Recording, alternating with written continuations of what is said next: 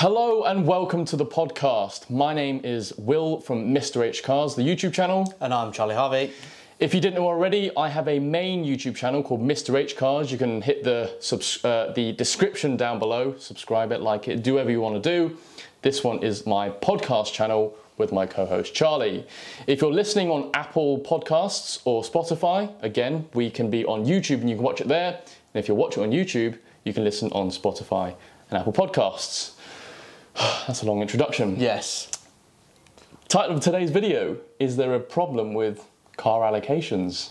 Yeah. Do we think there's anything wrong with the process of getting Yeah. special cars? Just a little bit of background.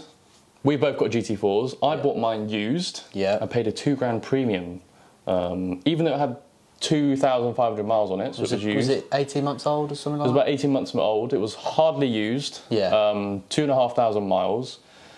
But I, I paid a two grand pe- premium over it, so whoever sold it to me basically you know didn't lose any money. But you got your car brand new. I got mine new, yeah. At so list. I, I was on I was on the dealer list. He's in the got, system. and got my car at cost, yeah. At the point I bought mine, that's roughly a 20 grand saving on the used market. Well, your so your car's PDK as well. Yes. So At the time I bought it, that was like the one to have, wasn't it? They were gold dust, you couldn't get them PDK cars have a 20 grand premium on the used market. at that point. It's still pretty much the same. Actually. Oh, is it? Okay. I haven't Um, there have been a few PD car ca- uh, PDK cars appearing for around about 95 grand, pretty low spec stuff. Yeah. Um, but if you do want one, it is possible. But then the manual cars are starting to creep into the 75s, high 70s. So Okay. it's around about the same. So But yeah, so we've got different, not different experience, We're both- different opinions. Yes. We've got different experiences on how to buy the same car. So I I think my question goes to you. Do you think there is an issue with it because you're you're I'm in the, system? No, not not. I don't because it worked for me. Um, I have my dad's had a long history of Porsche. I'd bought one before I got this GT4, so we'd got a really strong relationship at the dealership. You So- were also willing to buy a four litre GTS as well. Oh yeah, so I went in to go and buy a four litre GTS, and then they gave me. I, I cheekily asked for a Spider. They said no GTS GT4, but we covered that in the first um, podcast we did. So um, no, I don't think it's broken because actually we've got 15 years of history that has been built up with that dealerships and then I've been given access to this car, the GT4, which is not the hardest of the GT cars to get. It's prob well, it is the easiest of the GT cars to get, um, and we are on the list for um, another one, which is harder to get, and um, you know we're playing the game on that one, just waiting for that call. Um, but I don't think so in that case because yes, that has taken some time, and um, we have been rewarded at the end. Don't get me wrong, the initial um, reason that my dad kind of went into it was not ever to get a GT3. He's not really that He's always just, always just been He's a just Porsche been, a, lover. yeah, he just loves Porsches, and he's always kind of been after GTS S models. That's the kind of because he's he's using it as a road car on the day. He's an old bloke. He doesn't want to. Um, he's not into the race car yeah. vibes like we we want. Um, don't he does like that, but it's not the same. Um, it's a really contentious topic on the internet, isn't it? You know, some people get really, really The frustrated forums about are flooded with it. Yeah, and some of it I definitely agree with. You know, when new cars come out, so let's say the 992 GT3, when that car was launched, everybody and, and every man in the dog wanted to go and get one.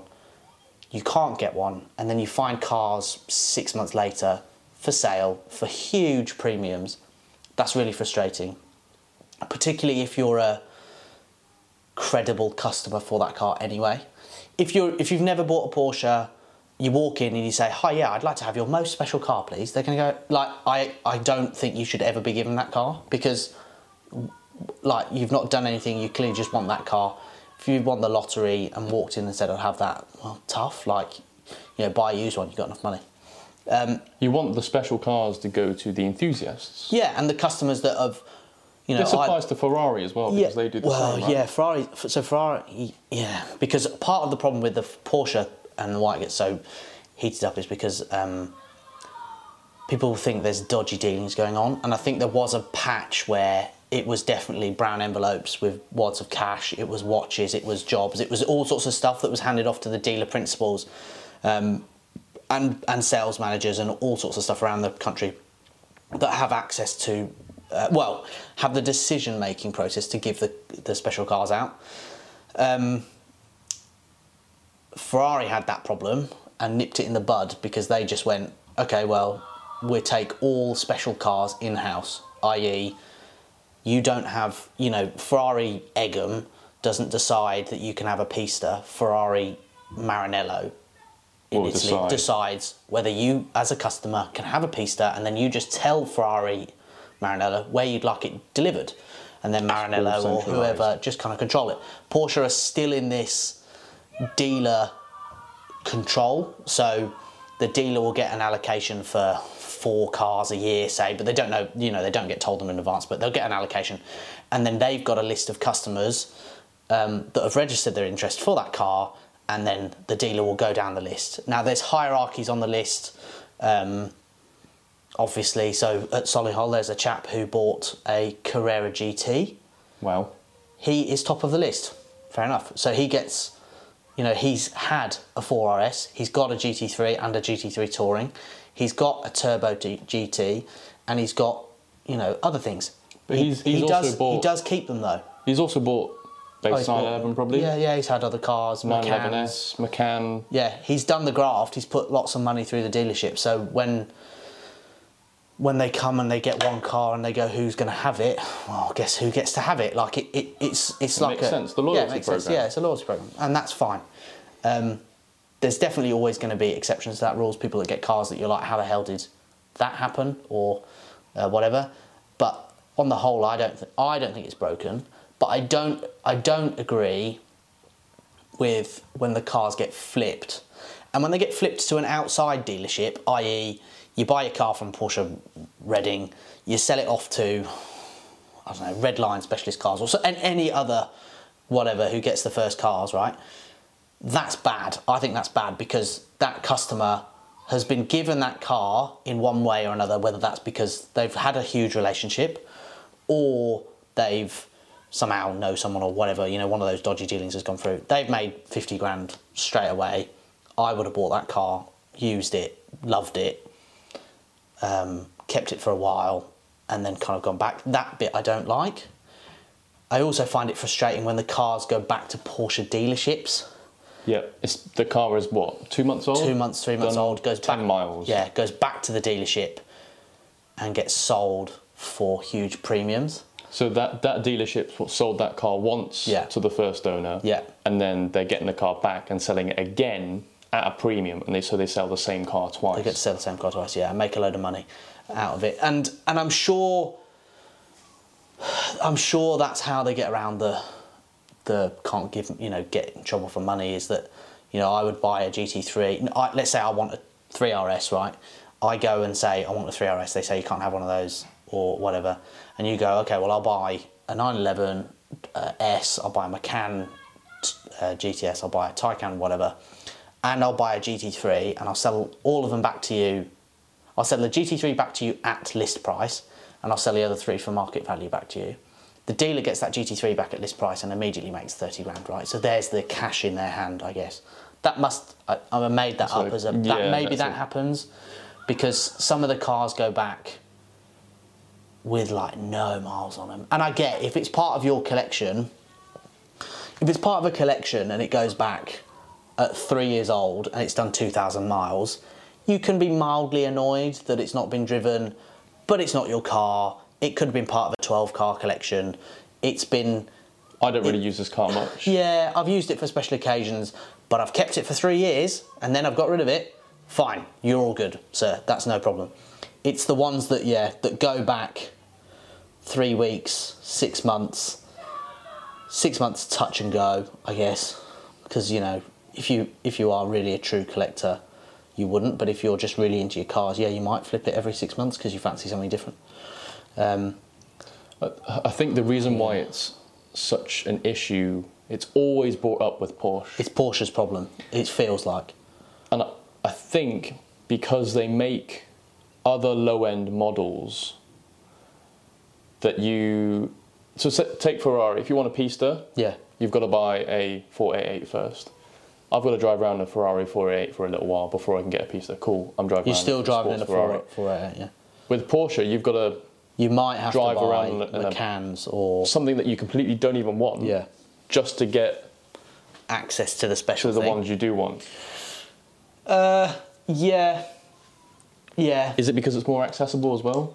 I think that that might play play into it. You know, if you look at a if you look at a GT3, that is an unbelievable car, and it's sort of For the money. and it's sort of 150 grand. I think you know, give or take, put a few options on it, whatever. You end up at about 150k. That's a huge value for money car. And it shows that people value that car a lot higher than that because actually the used market for those cars is more like 200k or 180 to 220, you know, depending on spec. So that car at 150 is too cheap. In Ferrari's world, so well, let's go back. So a lot of people, more people can afford it at 150k. So get annoyed when they can't buy one. Fair, fair enough. Yeah, you know, I'm whatever. Um, with Ferrari, it doesn't matter if the allocation process is really difficult on their SF90 that's for half a million quid, because how many people are actually Trying to, trying to a buy a a half a million pound car? And if you are trying to buy a half a million pound car, you've probably bought a ton of Ferraris and you're probably on the list anyway. So, so I think Porsche is like The entry levels. the entry level is low, the barrier to entry is low, especially I mean God GT4s, which people complain about a lot. You can you can have a base GT4 for like eighty grand, right? So, and that's yes, it's a huge amount of money for a car and, and all that, and I appreciate that, but it, it's not mental in terms of special limited run Yeah, things. because an M3 is like. M3 is 80K, 80k, right? yeah, and people go and buy those, you know.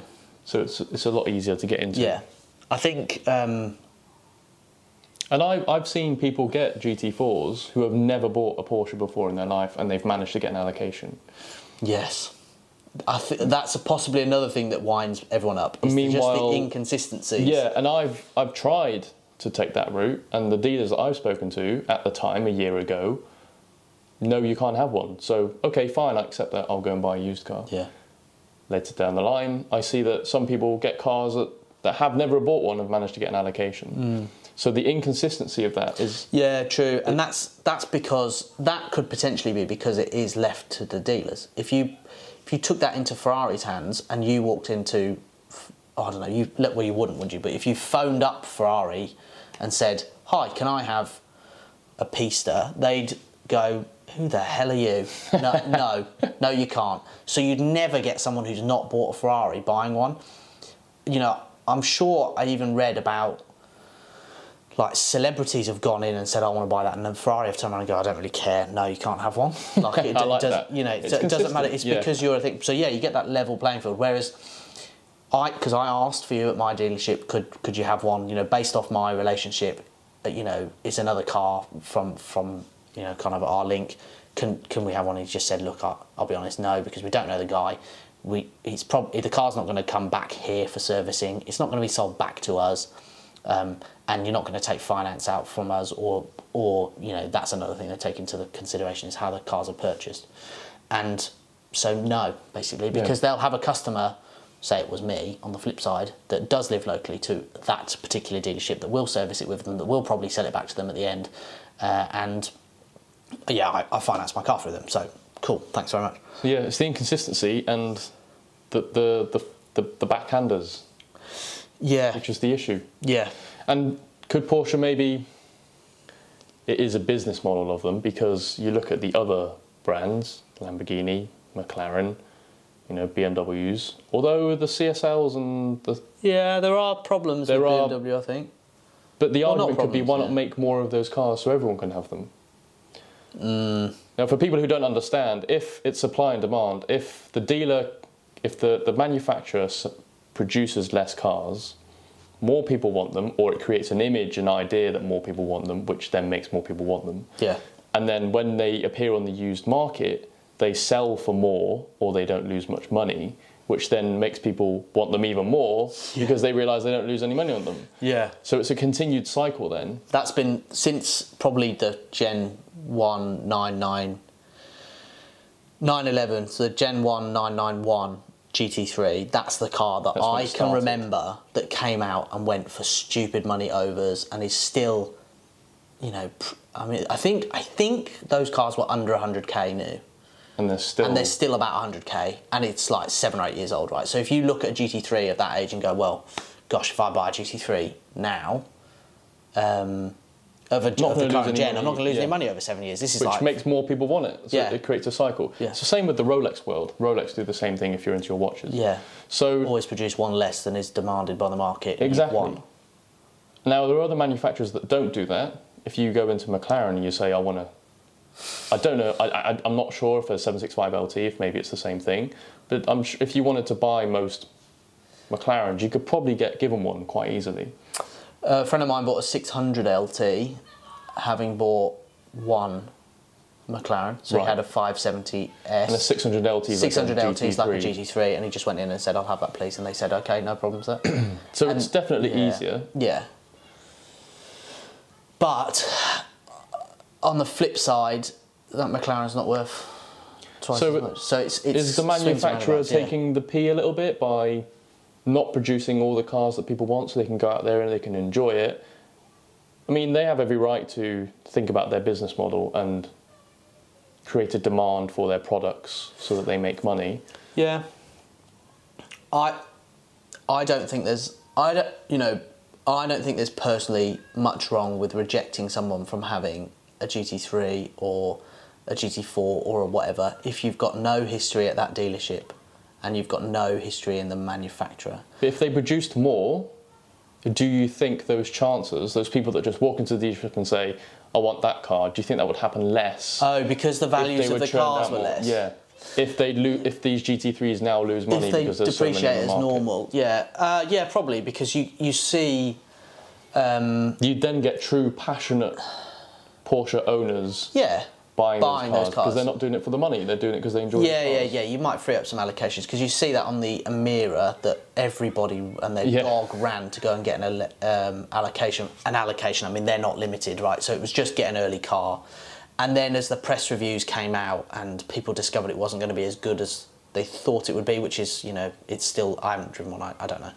Um, a lot of market or a lot of orders got cancelled because they probably realised they couldn't flip the car um, for some money to start with, which is you know basically what the Well, they're selling for like a grand, two grand more than what they were list. yeah, but don't, that's not including that's dealer margin, because- is it? yeah. So, so that car's And sold. that's just because yeah. of scarcity, really, because yeah. none on the market. So if you if you did the same thing and made everybody be able to buy a GT3, would you end up with residuals lower, which means that people don't come in? Yeah, probably. Is that the right thing to do though? No. I no, not underst- as a not as a buyer of one. No, because if you suddenly if Porsche let's say tomorrow Porsche just opened the floodgates on the GT4, I'm going to be really fucked. I'm going to really um That's right, we can it out. Okay, yeah, I'm gonna really, I'm gonna be really, really irritated because I, I haven't bought my car because of its residuals, but I bought that car over a GTS because I knew that although it cost more, I could do the same amount of miles and it would be, still be worth a decent amount of cash. So it was like a safe jump in, and I and I'll get to use it, and I do, and I did daily. I've done loads of miles in it, so I haven't like you know put it away and tried to retain its value, but it, it that would deter me from buying another one, or I'd be irritated a Porsche would have gone and buy a GT3 if I knew the same thing was going to happen. No, maybe not. Yeah. Because why spend all? Because on on the road, a lot of these special cars aren't actually as good as the ordinary run of the mill cars in your GTS video. Because I'm, I'm thinking you would- surely you would still want to buy a GT3 even if the floodgates were open because that's an amazing car. Yeah, it's still an amazing car. But a GTS is still an amazing car, right? It's better on the road than a GT3 would be, and I And spend most of my time on the road, and it's going to save me 20 grand. So, so A lot of justification of buying a GT car actually sometimes. The finance packages are, the finance, the finance packages can be quite appealing, or that you know just your futures can be quite appealing on a special car So because sometimes it's hits you into a GT yeah, car. Yeah, Got yeah, you. yeah, Yeah. yeah. Which which would go away, which means that the manufacturer. Well, I tell you, you wouldn't have bought a GTS back when you bought your GT4 because you were convinced it was the GT4 was the only thing that would be good to Yeah. drive because you, because the four liter wasn't readily available so f- I completely got it. But if you now knew that a GT4 you could have, you could buy your used one, to pay a premium, or you could go and get a GTS for less money, and it's a better car, and they're both going to depreciate at the same rate. Yeah, why would you buy the GT4 for what? I mean, you've been on track in yours, so it's different. But Yeah, for me, you know, styling and things yeah. aside, yeah, yeah. yeah, yeah, yeah. You know, the cars are not. They are special, but also part of the specialty of stuff is that they you don't see them It's the everywhere. limitedness yeah. of them as well. When yeah. you see it, when you see an M2 is a great car, like absolutely unreal car. But there was a period of time where you couldn't go down a road without seeing one. so when you're driving down, when I was driving down the road in that in, very early on with that Long Beach Blue M2, people were like, "What the hell's that? Oh, look at that!" Or you know, whatever. And yeah, it was a Larry colour, so it attracts attention. Whatever. Now, if you drove down the same road in that, they'd be like, "Oh, cool, it's an M2." But Yeah. but it's not the same as, "Oh my god, what's that?" So, and that isn't even limited. That was just because we had an early car. If you had a GT4 now, it's not. When I got mine, they were quite rare. They are more common now than they If you were. go to a car meet, there's probably Oh, there's three of them at three. every car meet. Yeah, yeah, yeah, yeah. They're they're com- not common, but they're more common than they than they were. You you are getting to that with the GT3. If you open the floodgates, would yeah, would it be as exciting to own one? Because part of the thing is, oh wow, I'm in a People want that feel of exclusivity. They want to yeah, feel. it's just a natural thing, isn't it? Yeah. You don't want the same. I mean, some people do want the same thing as everyone else, whatever. But I like to have something that's different to other people. Yeah. I wouldn't have bought a Emira though. Just so that I don't care how different that is. I'm still not buying one of those.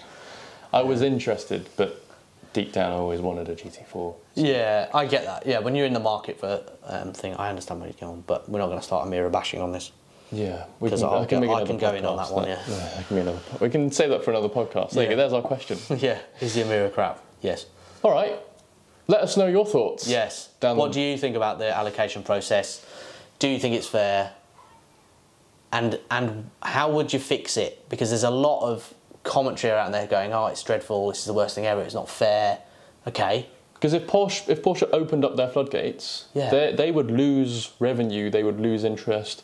You'd they probably wouldn't be able to produce as much GT cars anymore. Like things like those, Yeah. it may just become a, just a. Volkswagen or a, or, a, or a Ford. I don't know. Yeah, just become um, mass production. Yeah. Exactly. So, yeah, let us know how you'd fix it if you would fix it. And if you're listening on Spotify or Apple Podcasts, Yeah. leave us a rating, give Yeah. us a follow. Yeah, leave your answers in the ratings as well because we'll read those and Oh, yeah. uh, and uh, we'll pick up in it. Awesome. Be good. Right, good. Thank you very much for watching. Cheers.